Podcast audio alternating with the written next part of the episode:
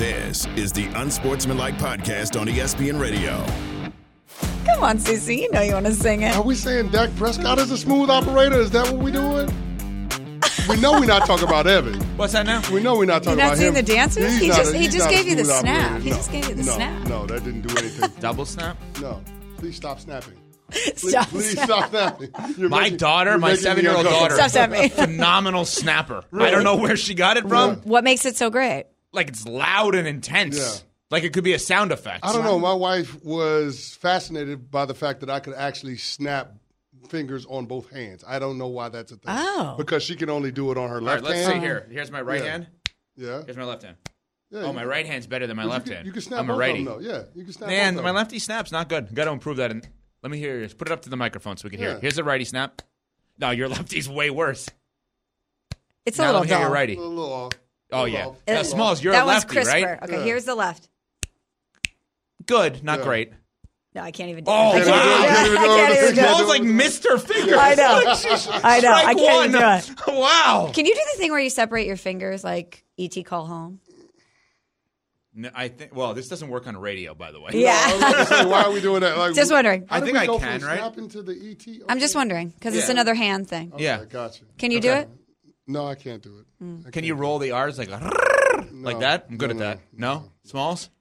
I don't want to. Do what it. is happening right now? I don't know what's going on. You know what? On. We've we've gotten we were off the rails. Talking about snapping fingers, and then we're just snap going your fingers all, all, all the do way off step. the rails. What is it called? You can do. You it can all do by it by yourself. yourself. There you go, baby girl.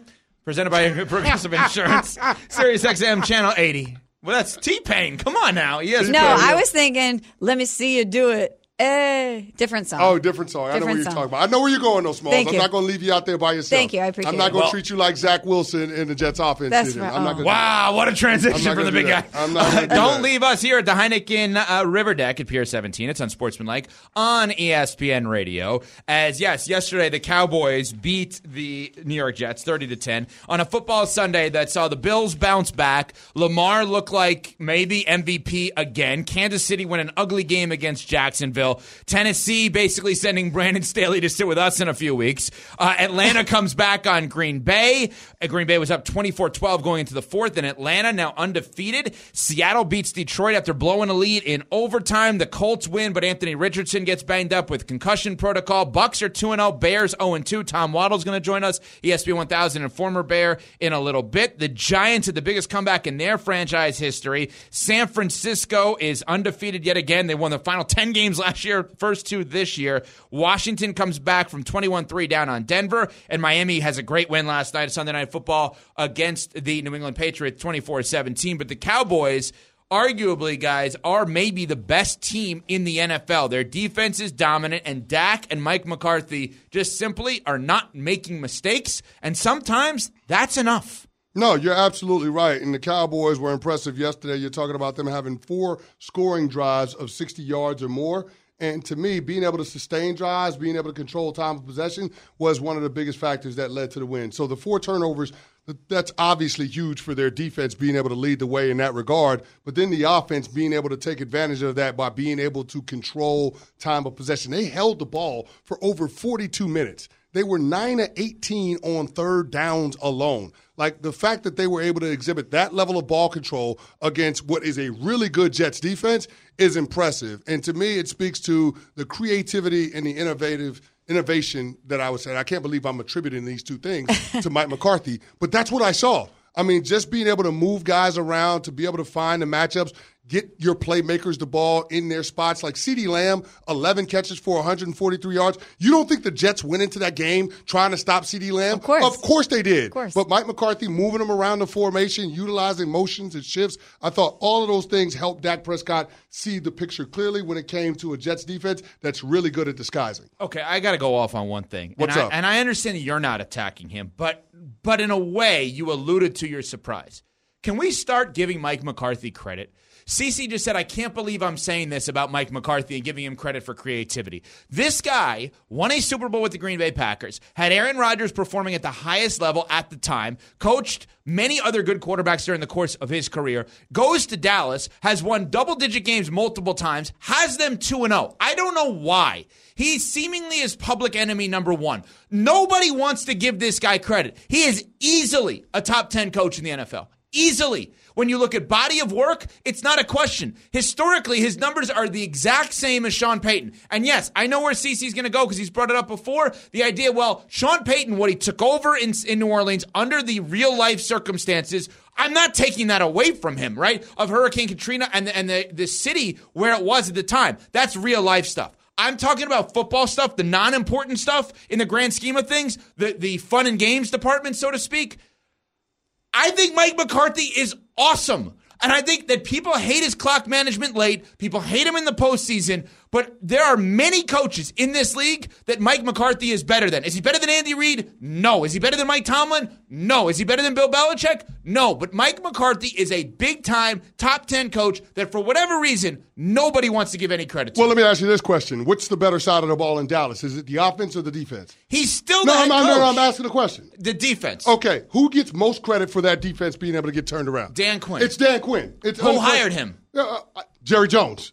You th- well, Mike Jerry, McCarthy, Jerry Jones hired Okay, him. Jerry Jones also Jerry hired Jones, Kellen Jerry, Moore, Jerry, Jerry and Jones Kellen Moore was a disaster. Yeah, and they moved on from right, it. Right, and I mean, now they're good. But you're asking why does Mike McCarthy not get the credit, and I'm trying to explain to you why. That team is led by their defense, not their offense. Their defense had four takeaways yesterday. Their turnover margin is plus seven on the season. They have the best player in all of football in Micah Parsons. I mean, when you look at what that defense has been able to do in terms of creating opportunities for that offense, stealing extra possessions, getting them field position, forcing three and outs, all of those things make Mike McCarthy and Dak Prescott's life easier. That's why Mike McCarthy is not going to get a ton of credit. And I'm sorry, you don't get a lot of points for beating up on what seemed to be two bottom of the N F L teams with the New York Jets and the New York Giants. Now, we'll see what ends up happening with the Giants, but the Jets were on a backup quarterback, a failed former first-round pick in Zach Wilson from three seasons ago. So we still have questions about how good the Dallas Cowboys can be, and those questions aren't going to get answered until they face other teams that have similar expectations. But it's obvious to me through the first two weeks that this defense is good enough for the Dallas Cowboys to go on a deep playoff run. And if this team becomes undone, it would be because of Mike McCarthy and because of that offense. Nobody is going to blame that defense. No, absolutely not. And through two weeks, they've been absolutely outstanding. But I think in regards to Mike McCarthy, in Green Bay, when it started to go south, what do we do? We either blame the head coach or we blame the quarterback. And in Green Bay, someone had to take the fall or had the finger be pointed pointed at them mm-hmm. as to why in the Aaron Rodgers era you weren't winning more Super Bowls. Mike McCarthy became that guy. In Dallas, the pressure is different. It's different for Dak Prescott. It's different for whether it's Mike McCarthy, Jason Garrett, whoever's the head coach in Dallas, the pressure is different. And when you have early postseason outs in the manner in which the Dallas Cowboys have, you point to Dak Prescott and you point to the head coach. Simple as that. That's what happens. And we do gloss over the fact that he's a really good head coach and that he's had a lot of success in this league because it's different when you are coaching the team that has the star in their helmet. Yeah, and I understand that. I just think that Mike McCarthy, I, I would look at that as a as his positive spin. He was able to be successful in Green Bay. Hard place to be, mm-hmm. uh, the pressure, right? Like you have to live up to the expectations, especially when you have a Hall of Fame quarterback. And obviously what you just said about Dallas. And he's been successful both places. Now you brought up Rodgers. So Friday, Rodgers was on the Pat McAfee show here on E S P N, on E S P N Plus, YouTube, et, et cetera, uh, noon until three Eastern time. And he was asked whether or not he could see himself back for the playoffs. Let's take a listen. I'm not gonna. I'm not gonna make any of those statements. I don't feel like that's fair to myself. I'm just. Uh, Is it a possibility? I think, uh, as Kevin Garnett said, uh, anything's possible. Wow! Wow! Okay, so there's supposedly, reportedly, some kind of advanced surgery because you know this is a guy that obviously trusts medicine and science a ton. Um, so Aaron Rodgers, I guess, is going to be trusting the science, and there's some advanced surgery now. He's not coming back. I'm not. I'm not doubting Rodgers. I'm just doubting coming back this season. Don't worry, because I'll I'll doubt him Go enough ahead. for the both of us. I, right. I I don't know that he's going to come back and play football at all. Like I know everybody's saying, well, we'll wait and see what happens with the rest of this season. Listen, Aaron Rodgers ain't coming back before the season is ultimately going to be decided by the Jets. If you got to roll with Zach Wilson for the remaining fifteen games, your season is going to be over with. The Jets told us this offseason that Zach Wilson, no matter how much potential that he has, is not going to be good enough to be able to get it done and to go on a deep playoff run in the current window that they've put together with this core of players. And so Aaron Rodgers was supposed to be the solution for that. But now we're talking about a guy that has a torn Achilles, that is knocking on being forty years old. His birthday is in December. And then the prospects of him coming back next year and being healthier and providing some semblance of the guy that won M V Ps back in twenty twenty and twenty twenty-one. I'm sorry, guys. I'm just not buying into it. You don't get healthier as you get older. And if that's the case, then if you're the New York Jets formulating your plan at the quarterback possession, position for the foreseeable future, why should your decision on what you do hinge on what Aaron Rodgers can and can't be, or whether or not Aaron Rodgers does or doesn't want to come back? To me, if you're the Jets, if Aaron Rodgers wants to be a part of the quarterback equation, that's fine, but I'm going out and trying to find another option, one that I can rely on, one that I can actually win with in, in, in, over the next couple of years as an alternative to Rodgers, because you just can't trust whether or not he's going to be healthy and or good enough to be able to get you where you want to go. Yeah, I know he doesn't want to put any finite amount of uh, timetable on this, but then he also said, give me your timetables and I'll beat them. I'm paraphrasing. I don't have the exact quote. So yeah. He's kind of going back and forth on that. And what, Cam Akers, I think, is the one that came back in five months after he tore an Achilles. Younger, yeah, Cam Akers, early twenties. Younger player, yeah. different player. Also, Aaron also, Rodgers' age. Even random Aaron, healthy scratch yesterday for random trade potential possibility with Cam Akers. But yeah. go ahead. Yeah. yeah, but I would not put Aaron Rodgers in that category. Even if he, in five months, was able to rehab to where he felt it felt good enough, I would not throw him out there. Why would you even risk that? And they're not going to be good enough. And they're not going to be good enough in that position. And the only way they could be good enough is if they get somebody better than Zach Wilson. If they get somebody better than Zach Wilson to be good enough, they're not going to rush Rodgers back to be their quarterback this year because they found someone good enough. So it's a double-edged sword on this. And plus, for anybody that wants to see Rodgers play long-term, which you should, rushing back this year doesn't help. But here's the other thing to it, and, and we're not talking about this, but you brought up the Kirk Cousins possibility for a while now. If you trade for Kirk Cousins because the Vikings fall out of it, why wouldn't you commit to Kirk Cousins being your quarterback beyond twenty twenty-three? Why why would you have this allegiance, this loyalty to Aaron Rodgers? Uh, I just uh, it, it feels like you would be holding on to something or chasing for something that might not ever happen, which is Aaron Rodgers getting back to an M V P form.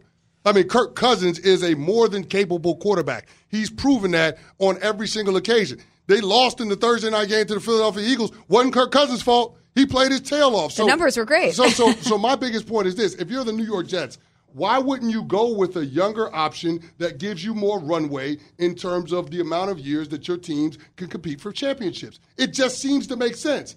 Why do we have to make a decision to fix the quarterback position that also leaves open the possibility that Aaron Rodgers is our quarterback in twenty twenty-four? I think that that program would be doing a disservice to themselves if that's what they decided to do before the trade deadline. If they're deciding that we're not going to make any decision that keeps us from considering Aaron Rodgers as a possibility in twenty twenty-four, I think that's a mistake, and that's a disservice to the guys in that locker room. I'll give you one other thing on the Jets.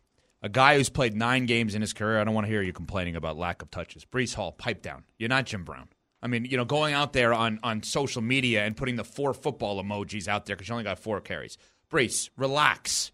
You, I mean, give me a break. You're going to complain already?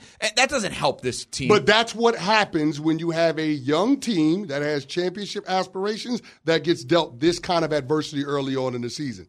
They don't have a lot of guys that have experience dealing with this. And that's why this Rodgers situation on its face was viewed as so combustible. We said it's going to be either great or it's going to be really, really bad. Either way, it's spectacular for the Jets, one way or the other. And it's starting to feel like it's going to be spectacular in the wrong way, and that has to be concerning for Jets fans. Coming up, is someone on this show ready to pronounce a Super Bowl contender? Done. We'll get to that next on Sportsmanlike on E S P N Radio. For the ones who get it done, Grainger offers high-quality supplies and solutions for every industry, as well as access to product specialists who have the knowledge and experience to answer your toughest questions. Plus, their commitment to being your safety partner can help you keep your facility safe and your people safer. Call, click Grainger dot com, or just stop by. Grainger, for the ones who get it done. Have you ridden an electric e-bike yet? You need to check out Lectric E-Bikes today, the number one selling e-bike in America. Two things stand out that bikers love about Lectric. Number one, the majority of their models come pre-assembled, so you don't need to be a bike savant to ride them. Number two, Lectric wants to empower riders to spend more time exploring outside on their bikes, so they've made range a priority. Long-range batteries allow riders to hit typically around sixty-five miles of range or up to one hundred fifty miles on some models. Bonus, Lectric has purposefully priced their bikes to be affordably awesome, so you don't have to break the bank to get these sweet rides. See why people who have made the switch to electric bikes have fallen in love with biking again by visiting lectric e bikes dot com. That's L E C T R I C ebikes dot com. This is the Unsportsmanlike Podcast on E S P N Radio. He still reeks of chicken wings and mayonnaise after a long N F L Sunday. Hey, they do chicken wings. I love chicken wings. But man, does he have some thoughts. This is Upon Further Review with Chris Canty. Let's kick things off in Dallas with number five. Number five. Are we sure that Kellen Moore wasn't a problem with the Cowboys and their offensive struggles, especially in the postseason? I mean, think about this. In the losses to the San Francisco forty-niners in the last couple of postseasons, you're talking about the Dallas Cowboys scoring twelve points and I want to say seventeen points respectively. You're talking about scoring seventy points through the first two weeks Ooh. of the regular season. And this is an offense that has had, count them, seven drives where they've had sixty or more yards to go in order to score. Seven scoring drives where they've gone sixty or more yards. This offense is clicking on all cylinders. They were nine of eighteen on third downs yesterday. If you want to nitpick, maybe they weren't great in the red zone, but it doesn't seem to matter because this offense finds a way to be able to sustain drives and be able to control time of possession. The Dallas Cowboys offense under Mike McCarthy, dare I say, has looked more creative and more innovative than I remember seeing them the last couple of years. And doesn't Dak look so comfortable in it? Mike McCarthy called it a Dak-friendly off- offense, and through two weeks, it feels like it certainly is. Yeah. Number four. Number four. Yes, Russ is cooked in Denver. Now, I know that everybody wants to make all of these excuses for Russell Wilson, but I said that the Sean Payton, Russell Wilson forced marriage or arranged marriage wasn't going to work out. Russ likes to play off schedule, off script. Sean wants his quarterback to get the ball out on time. That contrast has led to Russell Wilson having varied results. And you're talking about Russell Wilson when he has thrown the ball in less than three seconds, having a forty-five Q B R versus when he holds the ball for more than three seconds, having a seventy-nine Q B R. Now, they scored thirty-three points. They ended up losing. The second to last drive, Russell Wilson has a wide-open Adam Troutman on a slant route in breaker in the end zone, misses him. Smalls, the, the, the ball would have had to travel from as far as me to you, and Russell Wilson couldn't put it on his receiver. That is an indictment on the quarterback. That's not on the head coach. They blew a twenty-one to three lead, and when they had that twenty-one to three lead, their possessions went as followed. Fumble, punt, punt, interception, field goal, punt, field goal, Hail Mary. It ain't exactly what you're looking for in terms of being able to keep the pressure on an opponent that you have down in your building. Russell Wilson, his days might be numbered as the starting quarterback of the Denver Broncos. Keeping it pushing. Number three. The Dolphins are currently the team to beat in the A F C. And yes, I know what I'm saying because the Kansas City Chiefs have been that team for the last five years, but this is the most explosive offense in the National Football League when Tua is healthy. And now they have a defense that has, I guess, equaled them in terms of being able to be playmakers. And what they did yesterday, the Bradley Chubb strip off of Douglas, the wide receiver, when the Patriots are in the plus territory, or the Xavier Howard pick in the red zone, those are game-changing plays for that Dolphins defense. And the ceiling on this team is going to be determined by how good that defense is. We know the offense they're bringing to the party, and they have Tua playing at a near M V P level, but Vic Fangio might be the biggest offseason addition for any team this entire year. Number two. Brandon Staley is going to be fired at some point soon. Brandon Staley is going to be working for us in a few weeks, guys. Let's just embrace it. They blew another double-digit lead yesterday of heartbreaking fashion in overtime down there in Nashville. But going back to the beginning of last year, they have the most losses when having a double-digit lead at any point during the game. I, I, I'm sorry, Brandon Staley says the Jacksonville Jaguars' loss in the playoffs is not carried over into this season, but it certainly feels like it has. And until this team gets off the mat and actually closes out a game where they have a huge lead, it's going to be a problem. Number one. The Cincinnati Bengals are going to miss the playoffs. All right? The Cincinnati Bengals are going to miss the playoffs. Since they had division realignment in two thousand two, there have been seven teams that have started out the season oh and two and oh and two being in the division. The Cincinnati Bengals are that seventeenth. The previous six teams missed the playoffs. Joe Burrow is not the same guy. He's got the calf injury from, at the end of yesterday's game, and I just feel like this is the year where they might take a step back because of unforeseen circumstances and the health of the quarterback. Yeah, I wonder if it's a step back or a gap year. Because I wonder if Burrow is banged up, what's the point of playing through this if right now, I mean, there's always a point if you're, and I know they started oh and two in the past, and I know how good they could be, but if he really is hurt and he's out for an extended period of time, they are going to be nowhere near as good as they've been in years past. And if you have the, the Baltimore Ravens, the way that they've played through two games, if the Browns go out there tonight on Monday Night Football, E S P N, E S P N Plus, and watch, and, and A B C, and and play well and win that game, you're behind the eight ball here that I just wonder whether or not you kind of look at it and be like, ah, whatever. Like, because they're good enough where they're going to be really good in the future. You know that with Burrow and Jamar Chase and company. T. Higgins, maybe maybe he doesn't get re-signed, and maybe that's what does, you do in terms does, of the trade. Does that, like that now? Yeah, that's what I was going to say. Does that open the door for T. Higgins to get traded before the trade deadline? Oh, yeah, maybe. It's it's not the worst thing in the world that if Burrow's going to be hurt, instead of trying to make something out of it, just take a gap year. And I know that that's not the ideal scenario, but there's a lot worse out there. Like, you don't worry about the Bengals long term. I, b- I believe that Joe Burrow and this team will win a Super Bowl at some point. It's just not going to be this year if he's hurt.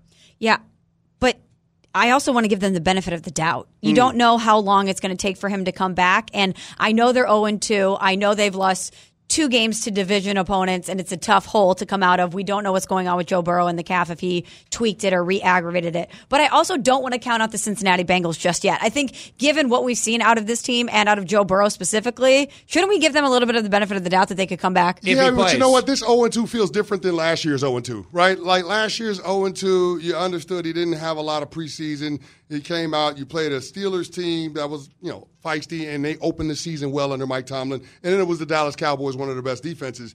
But Joe Burrow's health is the biggest concern in all of this. And sure, he tweaked his calf, and we just don't know when that's going to be healthy. Evan brought up the point earlier that every snap he take, took yesterday was in shotgun, and that's by design because the guy can't move around from under center. So right. I just wonder if Burrow can be good enough to help them get their season turned around. I just feel like this is the year where the rest of the division is catching up because of the Cleveland Browns and the Baltimore Ravens, and Joe Burrow's health is going to put a cap on just how far the Bengals can go. They have an extra day to prep. Their next game is on the E S P N family of networks on E S P N and E S P N two next Monday night, the twenty-fifth, against the Rams, Monday Night Football at home. Winnable game if Burrow's healthy. Not as much if he's not. So he has an extra day, but if he doesn't play in that oh and three is drastically different than oh and two. I know that feels ridiculous to say, but you look up statistics on that, which, and by you look up, I mean like you do it, because I'm not going to. That's too hard to look that up. Canty has a calculator. I don't bring a calculator to work. Well, he here. has an iPhone. Yeah. yeah. Well, that's true. Hi, it's Mike Greenberg letting you know E S P N Bet is ready to take you through all the biggest sports moments this spring. The official sportsbook of E S P N has exclusive offers and markets from Scott Van Pelt, Stephen A. Smith, and me, plus many more. From the playoff intensity to finally getting out to the ballpark, there's no better time for sports fans. Sign up today. New users get a bet reset up to one thousand dollars in bonus bets if your first bet doesn't win. Download E S P N Bet today. What a play. Must be twenty-one plus and present in select states. Gambling problem? Call one eight hundred gambler. Terms and conditions apply. See app for details. Passion, drive, and patience. The formula for winning championships is also what keeps your ride or die alive. eBay Motors has everything you need to maintain your vehicle and level it up to peak performance. Superchargers, roof racks, exhaust kits, L E D headlights, and more. Whether you're into speed, power, or style, eBay Motors has you covered. With over one hundred twenty-two million parts for your number one ride or die, you'll always find exactly what you're looking for. And with eBay Guaranteed Fit, your part is guaranteed to fit your ride every time or your money back. Because with eBay Motors, you're burning rubber, not cash. With all the parts you need at the prices you want, it's easy to make your car the M V P and bring home huge wins. Keep your ride or die alive at ebay motors dot com. Eligible items only. Exclusions apply. This is the Unsportsmanlike Podcast on E S P N Radio. It is Unsportsmanlike here on E S P N Radio. Presented by Progressive Insurance, along with Michelle Smallman, Chris Canty, Evan Cohen with you. You can watch us on E S P N U, E S P N app, Sirius X M, Channel eighty, and many great E S P N stations all across the country, like E S P N one thousand in Chicago, where the Bears are heard each and every week, and the Bears are oh and two this season after a loss against the Tampa Bay Buccaneers yesterday, twenty-seven seventeen. We know about the Bears hype all offseason. Justin Fields, M V P candidate. You even had people out there preemptively celebrating in Vegas wearing Speedos. Waddle and Sylvie. Um, going out there and all pumped up for this Bears season. Tom Waddle is a former wide receiver for the Chicago Bears, hosts Waddle and Sylvie with uh, Mark Silverman each and every day, two p to six p Central Time, and he joins us now. Tommy, is Justin Fields good? First of all, Evan, I'm wearing my Speedo now. I mean, oh, it's, my bad. It's not just Vegas look. It's my bad. twenty-four seven. By the way, uh, congrats to all of you on the on the new show. You guys sound great. Thank you. Um, is Justin Fields good? Not at the moment. Um, look, I, I said this last week after their loss to Green Bay. Uh, in, in that game, I, I didn't think Justin was their biggest problem. But in year three, he's got to start providing more solutions. Um, the, the the protection obviously hasn't been good. Some have questioned the, the, the play calling as well. But it, it, when you are given the reins of an N F L offense, and uh, what do they say? Too much is given, much is expected. We just haven't seen Justin provide the answers that are necessary, and we haven't seen the growth that we were all looking for through the first two games of this season. Tom, the the play call at the backed up at your own end zone, the screen at the end of it. Uh, I mean, when you're when you're down by three points and you call that screen pass, I thought it was a terrible call, even worse execution. But I got to ask you, for the life of me, why did Justin Fields throw that ball? Why? Why do you throw yeah, it with so much traffic? Why make that decision? Like, I, I thought at year three we should we, we should have grown past the point when you're making those types of decisions that lead to essentially the game being put on ice. It's it's a great question. Um, you, you know, the, the play call, like, we can discuss that for sure. But the decision making, making ultimately, when you get to the line of scrimmage, the quarterback has full control. And if he doesn't like the look, check out. And if you still go along with the play and you see what's transpiring, throw it, dirt it, throw it to the ground. I mean, throw it in the stands. Um, if there's some traffic or your line of sight is impeded, don't go through with the play. So at, at that point, I, I, if, if we're assessing blame, more blame is going to player error. The execution just hasn't been there. Hasn't been there for the entire team. But the quarterback's execution is more important than anyone's. I'd say this, too, that – You, you know, I, Luke Getsy is not Kyle Shanahan. Uh, I have been a, self, a self-professed fan of what Getsy has done in a short period of time. He hasn't had a whole lot to work with, and I thought after about four or five games last year, he did a nice job trying to tailor an offense to a group of people that really had a limited skill set. Uh, so so I'm, I'm not suggesting that he's the world's greatest game planner or play caller, but if you're game planning and you're putting in plays and you see people running wide open all over the field and your quarterback won't pull the trigger and won't throw the football, then what are you going to do? You start calling plays where you know the quarterback's going to throw the ball. You're going to throw screens. You're going to throw short routes. So it's a cycle of, of crap, for a lack of a better word. I don't want to get technical with you, but it's just a recipe for disaster. They're They're not getting what they need out of the quarterback. They're not getting what they need out of the, the offensive line. Look, they, uh, this is a great, I, I think, a great stat that sums up where my favorite football team is. Our offense gave up ten quarterback hits and six sacks. Our defense had one quarterback hit and zero sacks. We're getting killed in the trenches, and the quarterback isn't providing enough answers.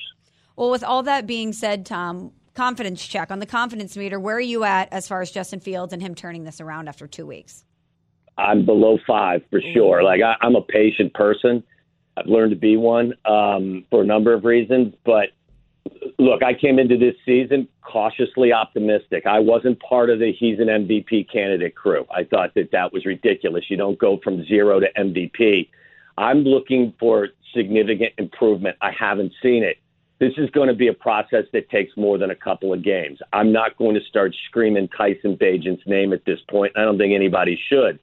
They've got to come to a decision at the end of this season whether or not Justin is their answer going forward. They have the, the draft capital and they have the financial flexibility, if they have to, to pivot and go in a different direction if Justin doesn't prove he's their guy.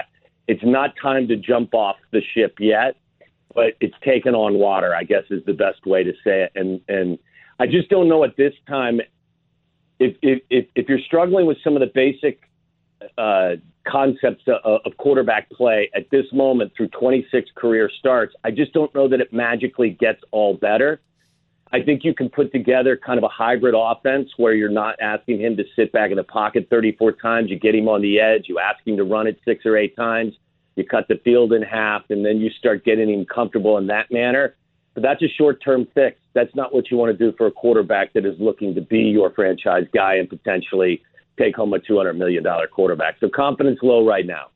It's on Sportsmanlike on E S P N Radio, presented by Progressive Insurance, along with Michelle Smallman, Chris Canty, Evan Cohen, joined by Tom Waddle, former Bears wide receiver, Waddle and Sylvie, E S P N one thousand in Chicago. Tom, conspiracy theory that may not be much of a conspiracy. The Bears didn't draft number one overall last year because they liked the twenty twenty-four Q B class better than the twenty twenty-three Q B class. Fair or unfair?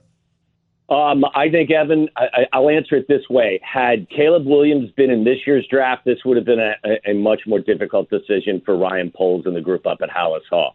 Um, I don't think it was a tough decision for them. They wanted to see what Justin can do, and I think they still want to see what Justin can do.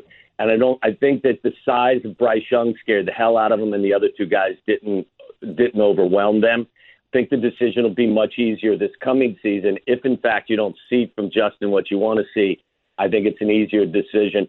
Um, uh, but like I said, had the quarterback class of twenty twenty-four been available in twenty twenty-three, I think the decision would have been much more difficult for them. Tom, last year we saw the Chicago Bears players at the trade deadline. They traded away Roquan Smith. They added Chase Claypool. Curious, from your perspective, if things continue to trend the way that they're trending right now for this team, do you envision them making any moves at the deadline, either acquiring or trading off players? Chris, it's been interesting for this team, regardless of how they perform. The new, the new, you know, management crew with Ryan Poles, they've been very active. Like they're they're they're looking down every road and through, you know, whatever means to to try to improve themselves. I think I, I'm not suggesting that. How do you sell a roster that, by the way, they've lost twelve straight games going back to last year, and the opponent has scored twenty-five points in each of those games, which is the first time in N F L history that has ever happened. So they're setting records up at Hallis Hall. They're just not good records.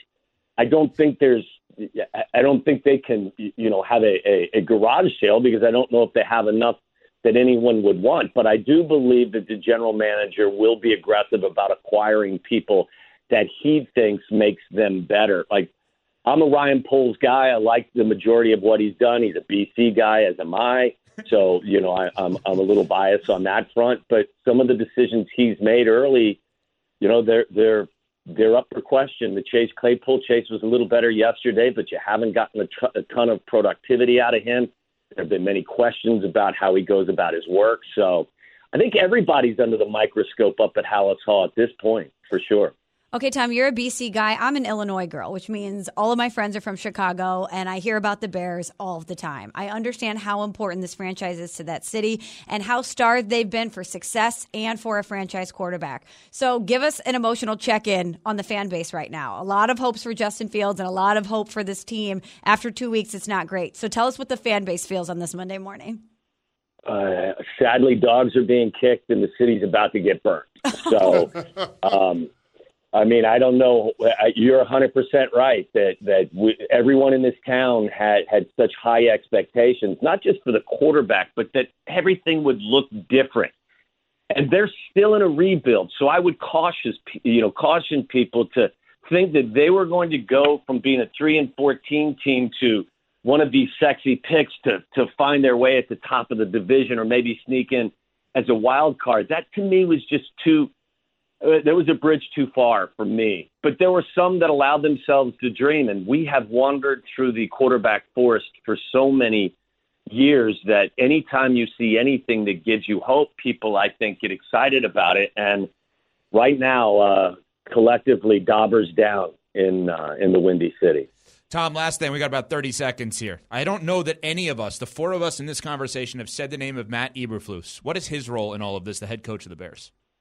Well, he was calling defensive plays yesterday, so he was in charge of that defense. I saw them pressure or try to pressure, blitz more than I've seen since he took over, and they still couldn't get to Baker Mayfield. So um, I think ultimately he's going to be held accountable as well. I think that uh, – You know, they have another disastrous season this year like they had last year, which was planned. That was a pure teardown. I think I, I don't think anybody's safe, to be honest with you. Mm. Tom, let's see. You talked about uh, being in a Speedo currently and uh, the emotions yep. of the Bears fans are not good right now. You said it all. You really did. There's nothing left to say. Tom, thanks so much. We appreciate it.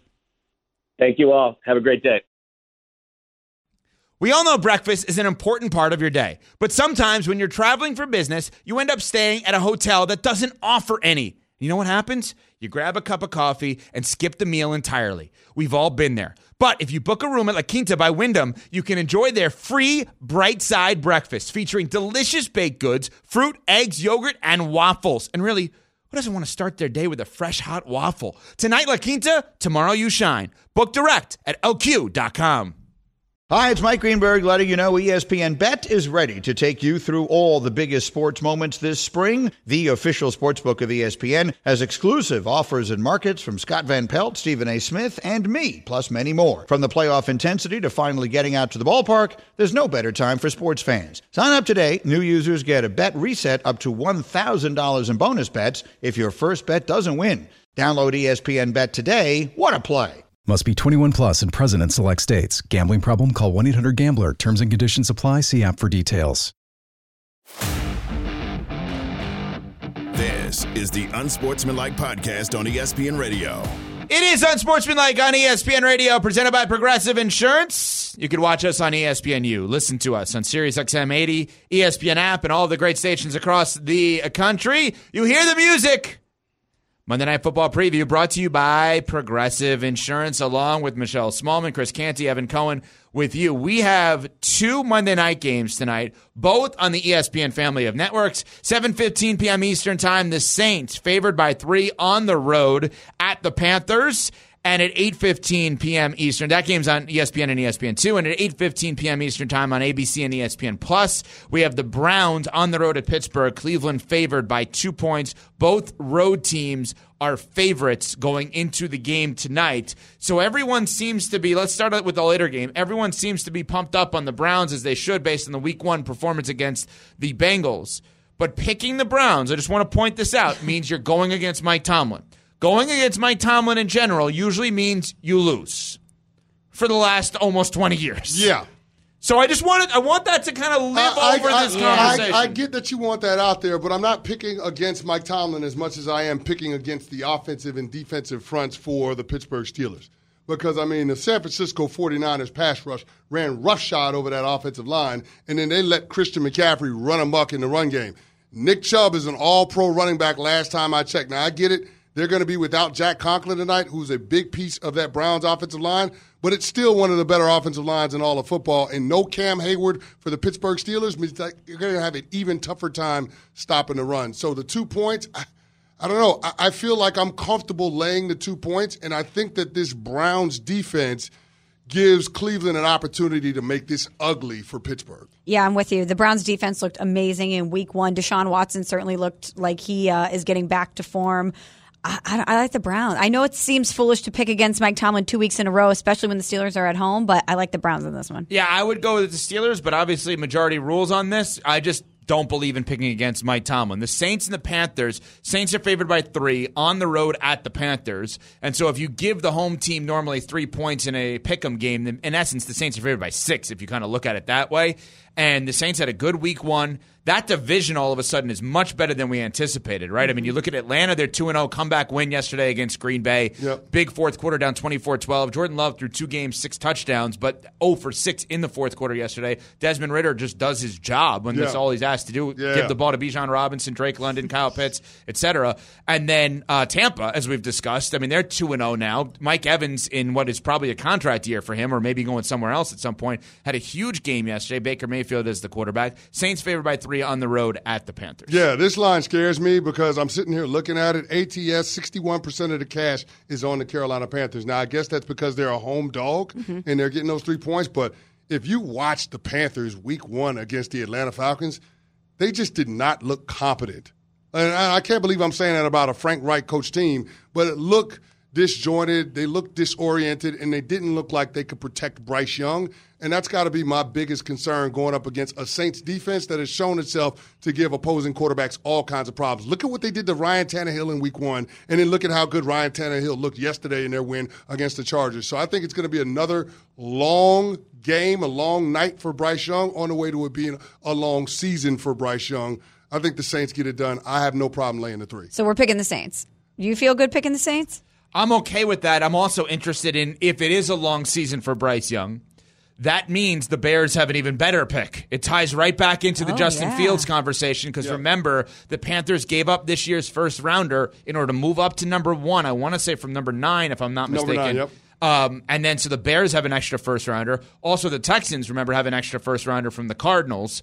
Um, I'm sorry, the other way around. Other Cardinals, way around. From Texans, Cardinals from the Texans, right? So you have a couple of these teams that could finish pretty high up in the draft order. Also, from a gam- I'm fine with that if we're going to take the Saints. From a gambling perspective, a couple other notes from yesterday. So the Titans have an N F L-high twenty-three wins as underdog since twenty eighteen, hmm. which means if Mike Vrabel's an underdog, don't bet against him. They went and beat the Chargers yesterday. The other thing is, the, the according to Caesars, the line finished at seven points. Niners were a seven-point favorite over the Rams yesterday. The Rams are down ten. They kick a meaningless field goal as time expires, basically, to make it a push. How, how Did Sean do- McVay have that in his mind? I, I think don't, he knew that. But, why, but here's my point. Why kick the field goal? It ain't like this is the B C S, like where, they, where we have the committee that decides whether or not you get into the playoff. This ain't that. Yeah. Point differential ain't going to matter as far as that's concerned. So I, I just don't understand it. I mean, I guess maybe if you think the division is going to come down to you and the 49ers having the points, I, I don't know, man. No it, chance it, it is just, that, it just like seems that happening. Really, it just seems really, really weird.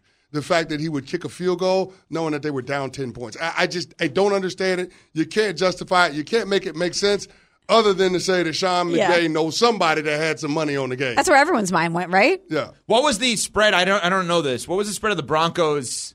I think the Broncos Commanders we got to take a look at also going in because the Hail Mary and then the missed two-point conversion, which should have been a defensive pass interference. But that I would assume that affected the spread yesterday with Broncos and Commanders, no?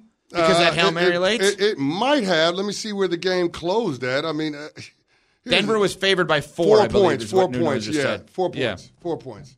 So that do the math. Yeah, so. do the math. I mean, listen, it is what it is. It's too much math. You have your calculator still out? Uh, no, I don't have. I have the iPhone. I'd have to go into it. It would take too much time. We don't have that much show left. I don't know what you want from me. Mm. Well, there is your Monday Night Football. He pulled the pin and handed me a grenade yeah. when it came to that. Get the math. Yeah, exactly. That's your Monday Night Football preview. Uh, Progressive makes bundling easy and affordable. Get a multi-policy discount by combining your motorcycle, R V, boat, A T V, and more. All your protection in one place. Bundle and save at Progressive dot com. Yeah, I don't know how much math we have to do. Denver was a four-point favorite, and they lost. I was told there'd be no math. Yeah, just I don't even understand that. That's it shouldn't have been that. It shouldn't have been that close with the Hail Mary. I mean, the Commanders botched that six Big ways time. to Sunday. Uh, yes, and they should have been a defensive pass interference. Well, uh, here's the thing. The game wouldn't have come down to that play if Russell Wilson actually threw the ball to a wide receiver that was less than five yards away. So if a team has like a crazy catch, you don't really give them that credit for it, which is good. Because No, Tom I don't Coughlin, give them credit for Tom that. Tom no, Coughlin's joining us get, tomorrow for that crazy catch no, on a month. Don't, don't, don't, ah! that. don't do that. Don't yes! do that. Yes! Don't do that. Yes! That's Got him. Those, Eli those two Eli. things are not the same. Got him. Uh, Tyree, we don't give them well, credit. Well, Eli actually won the game. Ah! didn't win Tom the game. Tom Coughlin tomorrow at seven thirty a.m. Eastern time. So we're not going to give you credit for your two Super Bowls. I like that. Uh, this guy drives me crazy. I don't even know what I'm going to do with him. Come back tomorrow, six a.m. Eastern? Uh, I guess we have no choice. I guess I have no choice. Greedy coming up next, ten a.m. to noon Eastern time. We are on to Tuesday. Unsportsmanlike E S P N Radio. Thanks for listening to the Unsportsmanlike podcast on E S P N Radio. You can listen to Unsportsmanlike live weekdays from six to ten a.m. Eastern on E S P N Radio, the E S P N app, and on SiriusXM Channel eighty. You can also watch on E S P N two and on E S P N U. Unsportsmanlike with Evan, Canty, and Michelle.